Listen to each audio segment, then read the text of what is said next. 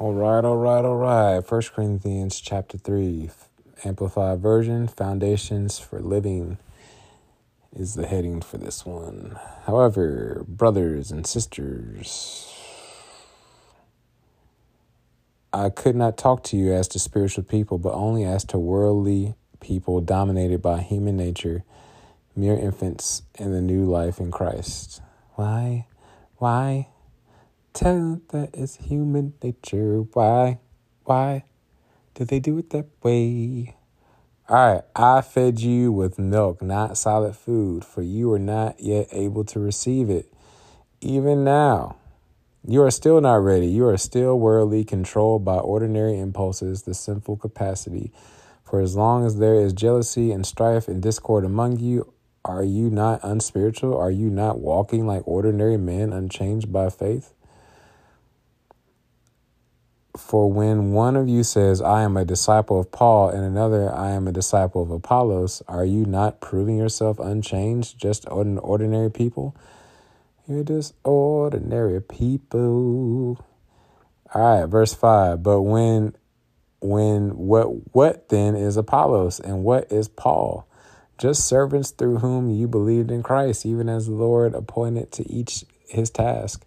I planted Apollos, watered, but God I planted, Apollos watered, but God all the while was causing the growth. So neither is the one who plants nor the one who waters anything, but only God who causes the growth. That applies to us. It happens all the time. I might plant the seed somebody gets in my car, and it might be a small seed, either through conversation or they see my my my team Jesus wristband or they you know they hear a Christian song that I have playing while in my car or I might give them like a little flyer or a little scripture card or a Jesus loves you thing whatever yeah. And then somebody else comes along at a gas station and says hey I like to uh have you pumped your gas yet? I like to pump your gas today. Pays for the person's gas. And then um, ask them, like, have you ever asked Jesus into your heart? And then, yeah, and then before you know it, a person, they may or may not get a life to Christ. They just might get prayed for.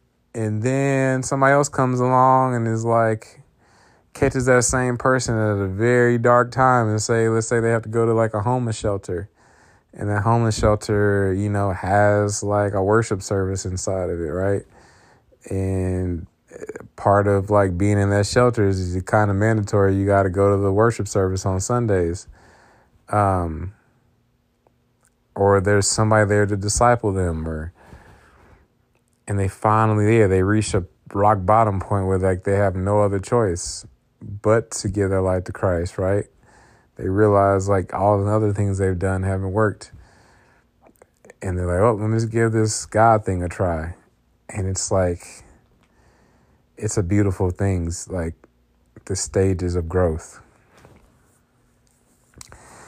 And yeah, going back to that one parable about the parable of the four soils, you know, the you know, the rocky soil and the one where the birds come. And then yeah, there's the one soil that actually where the seed actually goes and takes fruit. And one is like eating choked by thistles and thorns. Yeah.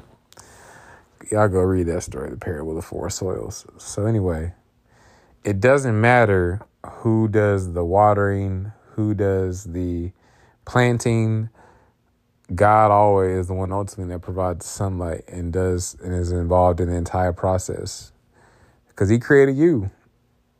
So it's easy, yeah. Before you're quick to boast, and I know, yeah, it's amazing how prideful us humans can be, or like boastful we can be, and try to take credit for stuff, or hold hold ourselves in higher esteem, or compare ourselves to one another. Anyway, God is the one who causes the growth. Verse 8 He who plants and he who waters are one in importance and esteem, working toward the same purpose but each will receive his own reward according to his own labor. For we are God's fellow workers, his servants working together. You are God's cultivated field, his garden, his vineyard, God's building. According to the remarkable grace of God, which was given to me to prepare for me my task, like a skillful master builder, I laid a foundation, and now another is building on it. For no one can lay a foundation other than the one which is already laid, which is Jesus Christ. Yeah, Jesus is the chief cornerstone, y'all. And yeah, the we stand on the shoulders of giants in the faith, great heroes of the faith, people that came before us. And um, in fact, I got a book in my closet somewhere around here about the heroes of the faith, or God's generals, that my counselor gave me. I need to read it. Um, eventually, I'll read it. Um, anyway, verse 12. But if anyone builds on the foundation with gold, silver, precious stones, wood, hay, straw, each one's work will be clearly shown for what it is, for the day of judgment will disclose it, because it is to be revealed with fire, and the fire will test the quality and character and worth of each person's work. If any person's work which he has built on this foundation, that is, any outcome of his effort remains and survives this test, he will receive a reward. But if any person's work is burned up by the test, he will suffer the loss of his reward. Yet he himself will be saved, but only as one who has barely escaped through fire. So, yes, it'll be, I guess, according to the scripture and different things I've heard my counselor say or uh, commentaries I've read about this. Y'all gonna look it up. There will be a lot of Christians who make it through, like the thief on the cross. But as far as like the rewards on the other side, yeah. And I don't fully understand how that all works. It blows my mind, like, to even think of that and think, like, how will people in heaven not be jealous of each other? Because there's going to be some folks rolling around in Rolls Royces and and got big old fat mansions up on the hills. Yeah. Uh, I'm assuming that I don't know. I don't know how it's gonna work in heaven. There's gonna be other people like are they gonna be projects now? I don't care how this works. Oh man, or people that don't even have a home. Yeah, it is on the street. Um. Anyway, I don't get it. I don't even know what God would set up a reward system in heaven. But hey, thank like I say, I always say, thank God I'm not God, and has to be the one to figure all this out. I determine all this. Verse 16 Do you not know and understand that you, the church, are the temple of God, and that the Spirit of God dwells permanently in you collectively and individually? If anyone destroys the temple of God, corrupting it with false doctrine, God will destroy the destroyer, for the temple of God is holy, sacred. That is what you are.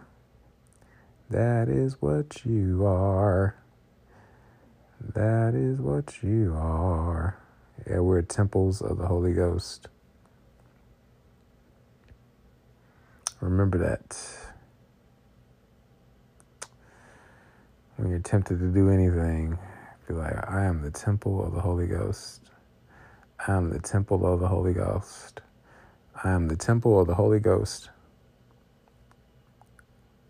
I'm a temple of God, and that the Spirit of God dwells in me permanently.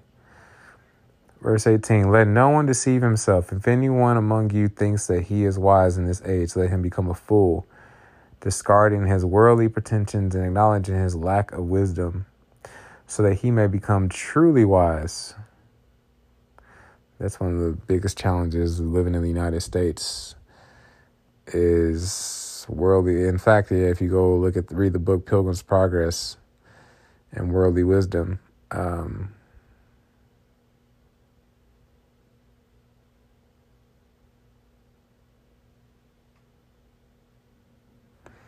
All right, y'all. Uh, verse 19 For the wisdom of this world is foolishness, absurdity, stupidity before God.